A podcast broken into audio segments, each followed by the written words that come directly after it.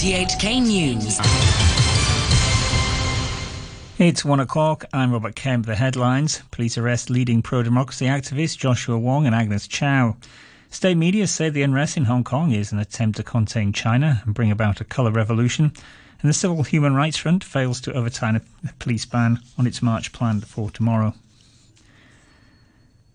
Police have arrested pro-democracy group Demosisto's Secretary General Joshua Wong and member Agnes Chow. The group says on Facebook that Mr. Wong was pushed into a private car at about 7.30 this morning on his way to South Horizon's MTR station and was taken to Wan Chai Police Headquarters. Ms. Chow was arrested at her home this morning. Demosisto Vice Chairman Isaac Cheng says the government is trying to scare people away from joining future protests. He is frightening Hong Kong people not to come out again, fight for the rights they deserve. So uh, we urge Hong Kong people must come out in every circumstances, in every assembly and protest to make Hong Kong uh, become the Hong Kong again, and also to protect the values we are value. Police say Mr. Wong has been arrested for inciting, organising, and taking part in the surrounding of police headquarters two months ago, which was an unauthorised assembly. And Ms. Chow has been arrested for inciting and taking part in the same rally. The arrest this morning came hours after the arrest of the founder of the banned Hong Kong National Party, Chan Ho Tin. He was detained at the airport last night. Mr. Chan has been accused of taking part in a riot and assaulting police. Police say the alleged offences relate to a rally in Sheung Shui in mid-July. During that time, a rally against parallel traders later ended in clashes between police and protesters. State media say the unrest in Hong Kong is an attempt to contain China and bring about what they describe as a colour revolution. The Xinhua news agency said it wanted to give the sternest warning to anti-China troublemakers that illegal acts challenging one country, two systems would be penalised. Meanwhile, the People's Daily has said it was wishful thinking if American politicians thought they could benefit by playing the Hong Kong card. The paper says the central government is confident order can be restored in Hong Kong under the one country, two systems framework. The Civil Human Rights Front has failed to overturn a police ban on its march planned for tomorrow. After a two hour meeting, the appeal board's chairman, Pang Kin Kee, said all members agreed that the march would pose a serious threat to public order and safety. He said the board took into account the violent incidents that had taken place after recent rallies. The vice convener of the Civil Human Rights Front, Bonnie Leung, expressed disappointment with the decision, adding that the march tomorrow will be cancelled. But she said when officials clamp down on peaceful protests and ignore public demands, it only triggers more anger in society. It is human nature that when our peaceful demands, legitimate demands are not heard, it's human nature that Hong Kong people or any other people would become more radical. And that is exactly what the Civil Human Rights Front do not want to see. And that is why we continue to request to march peacefully, but they're not giving us a chance. Ms. Leung also says she fears for her safety after the group's convener was attacked by two armed men yesterday. Another protest organizer, Yuen Long resident Max Chung, was also attacked yesterday. Ms. Leung says such attacks won't deter her from organizing anti-government protests we condemn this kind of violence because what they had done were really to organize peaceful protests. And the Civil Human Rights Front is even praised by the government and also the police. So it is totally unreasonable and totally condemnable that these people are attacked. And I think that is an action to create such white horror to scare people away from protests. But I think if that is their intention, it will not succeed. It will only anger Hong Kong people even more. And we will just be more determined to come out and voice out our anger. The airport authority has published an advertisement in major newspapers asking passengers to arrive early for flights in light of calls to block airport transport links on Sunday. It warned anyone who tried to undermine airport operations risks violating a court injunction. It also said if flights were again disrupted, it would severely affect Hong Kong's economy. Hundreds of flights were grounded for two days earlier this month when the airport was besieged by thousands of protesters. A short video uploaded by the People's Daily onto its Weibo page shows mainland police conducting another round of anti-riot exercises in Shenzhen. The minute long clip shows a large number of armed officers in riot gear facing a large group of demonstrators in yellow helmets armed with wooden sticks. Police eventually disperse them with batons, water cannon, and tear gas. A defence spokesman called it a regular exercise. A barrister has expressed concern over calls for a law against wearing masks, saying it may not reduce violence at protests and will just lead to more arrests. Pro government groups have suggested the government ban the wearing of masks at demonstrations. Jeffrey Young from the Progressive Lawyers Group says this would be problematic because in some cases, such as a gay pride march, participants wear masks for privacy reasons. I'm not sure that those hardcore protesters out there, they are going to take off their masks and not go out to protest just because there's an anti-mask law. And if that's the case, then what's going to happen is simply that there'll be more arrests and convictions. And is that going to do any better? I, I, I'm not sure that's really going to solve the problem. A new police assistant commander for the Tsuen Wan district has reportedly issued a reminder to his colleagues saying that officers must not call protesters cockroaches. Assistant Commander Simon Southgate confirmed to Hong Kong Free Press that he sent the email on Tuesday morning. Frontline officers have been filmed using the term to describe anti extradition law protesters. Mr. Southgate was quoted as saying that the email was a routine reminder of the importance of good conduct and discipline and urged officers not to give people who were unhappy with the force any opportunity to make a complaint or discredit the force. A group of social workers is calling on the Social Welfare Department to support people who were affected by tear gas fired by police in recent anti extradition protests.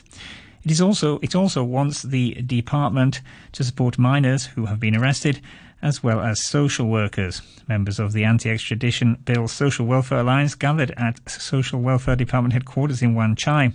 Chief Social Work Officer Rosemary Kwan came out to meet them, but the workers wanted to talk to the department head Carol Yip. Tonica Wong is a member of the group. Actually, all this time he, he kept silence and he didn't say anything at all to protect our social workers. So we are extremely furious because in all these two months, where there are more than 12 social workers got arrested. So we are here to do something to, to hopefully to clarify the role, the, the rules and regulation to the police so we can be safe at the site to protect the citizens. Private home prices have dropped for a second month, but at a slower pace. New data from the Rating and Valuation Department showed prices in July fell 0.1% from a month ago and after June's 0.53% fall. On a year on year basis, prices also slipped 0.1%. But for the first seven months of this year, prices were still up 9.7%. Rent levels also rose 0.31% in July, the fifth consecutive monthly gain. The World Bank says it's again reviewing a loan to China to provide vocational education to the Muslim Uyghur minority, but has no indication the funds were used for anything other than schooling. Foreign Policy magazine reported this week that the 50 million US dollar bank loan was used to buy barbed wire, gas launchers, and body armor. But the bank says its previous twice yearly reviews haven't showed evidence of that. The loan was approved in 2015 before reports of widespread mass internment camps in Xinjiang, which Beijing says are vocational training centers. President Trump has formally established a new Pentagon command for space warfare. Speaking at the White House, he said adversaries of the United States were weaponizing Earth's orbit with new technology, targeting satellites that were critical to military operations and the American way of life. Mr. Trump said Space Command would defend these vital interests and ensure U.S. dominance in space was never threatened. We will now treat space as an independent region overseen by a new unified geographic combatant command. The establishment of the 11th Combatant Command is a landmark moment one that recognizes the centrality of space to America's national security and defense. A major study has found the increased risk of breast cancer from menopausal hormone therapy can persist for more than 10 years after the treatment stops. A team at Oxford University calculate that 1 in 50 women taking combined MHT develops breast cancer as a result of the drugs. The findings were based on data for more than 100,000 women from around the world. Professor Gillian Reeves is one of the researchers almost all of the preparations that we looked at increase the risk of breast cancer. But perhaps more importantly, some of the excess risk actually persists for more than a decade after women have stopped taking HRT. And what this means is that when we revise our estimates of the risks associated with HRT, they are not surprisingly larger than we previously thought. And in fact, compared to earlier estimates, the excess risk is almost double. Genetic analysis has concluded there's no single gay gene that determines a person's sexual orientation, a notion popularized in the 1990s. Research in Europe and the US found that while there is a genetic component, it accounts for between 8 to and 25% of same-sex behavior across the population, and that factors such as nurture play a role. Professor Melinda Mills is a sociologist at Oxford University we knew for a long time that same sex behavior and orientation seemed to run in families and that there was a biological component.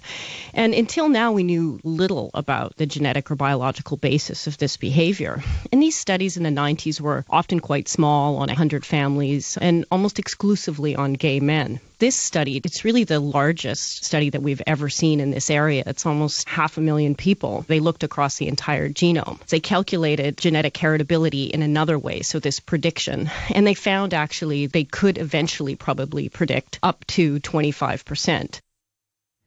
The World Health Organization has announced plans to create a global registry to track research into human genetic manipulation. WHO says while genome editing technologies hold great promise to overcome diseases, they also pose unique challenges. Finance now and local and regional shares have risen across the board as Beijing and Washington signal further trade talks ahead, easing fears of an all-out tariff escalation.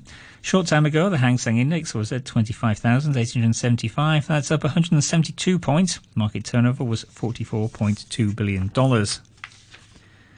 Currencies, short time ago, the euro was at 1 US dollar and 10 cents.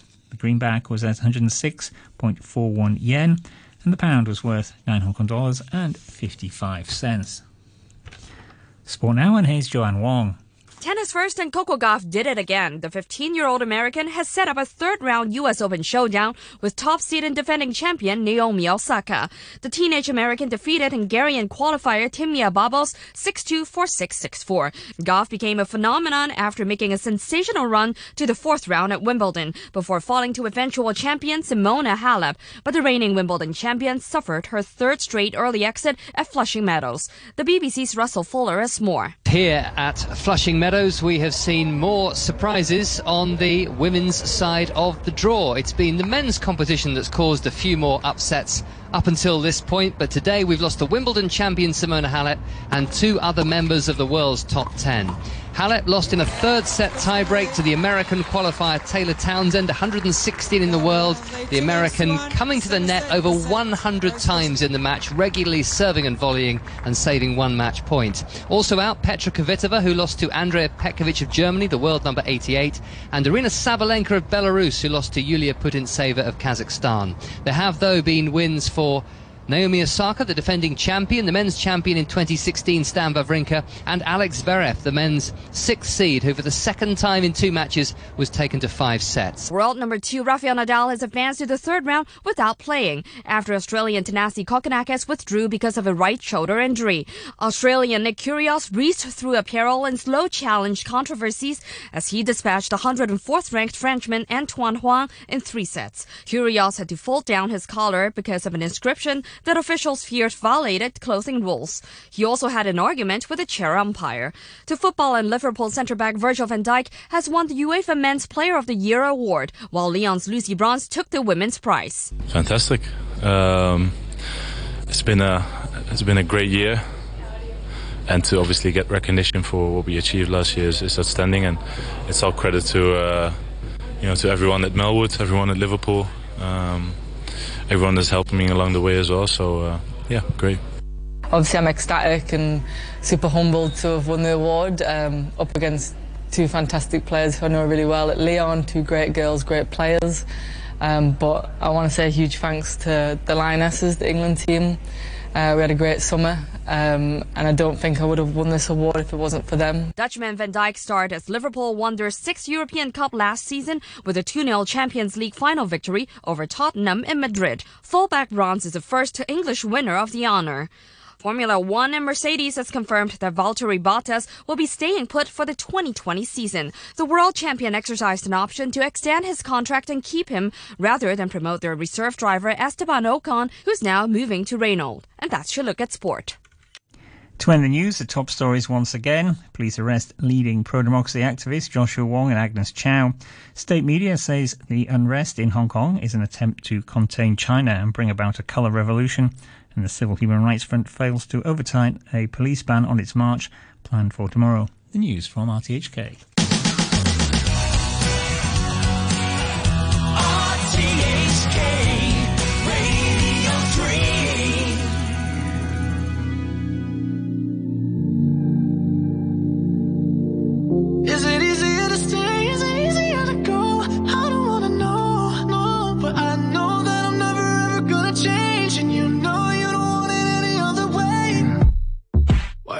Looking at your phone, watching people you don't even know.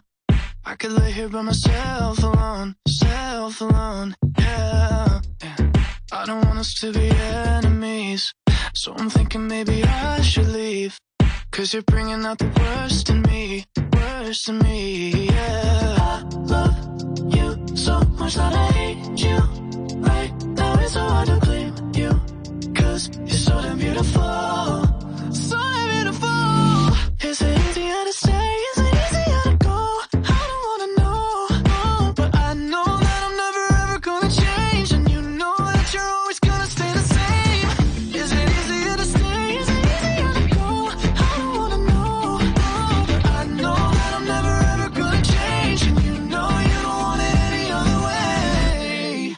Time that you say you're gonna leave, that's when you get the very best of me.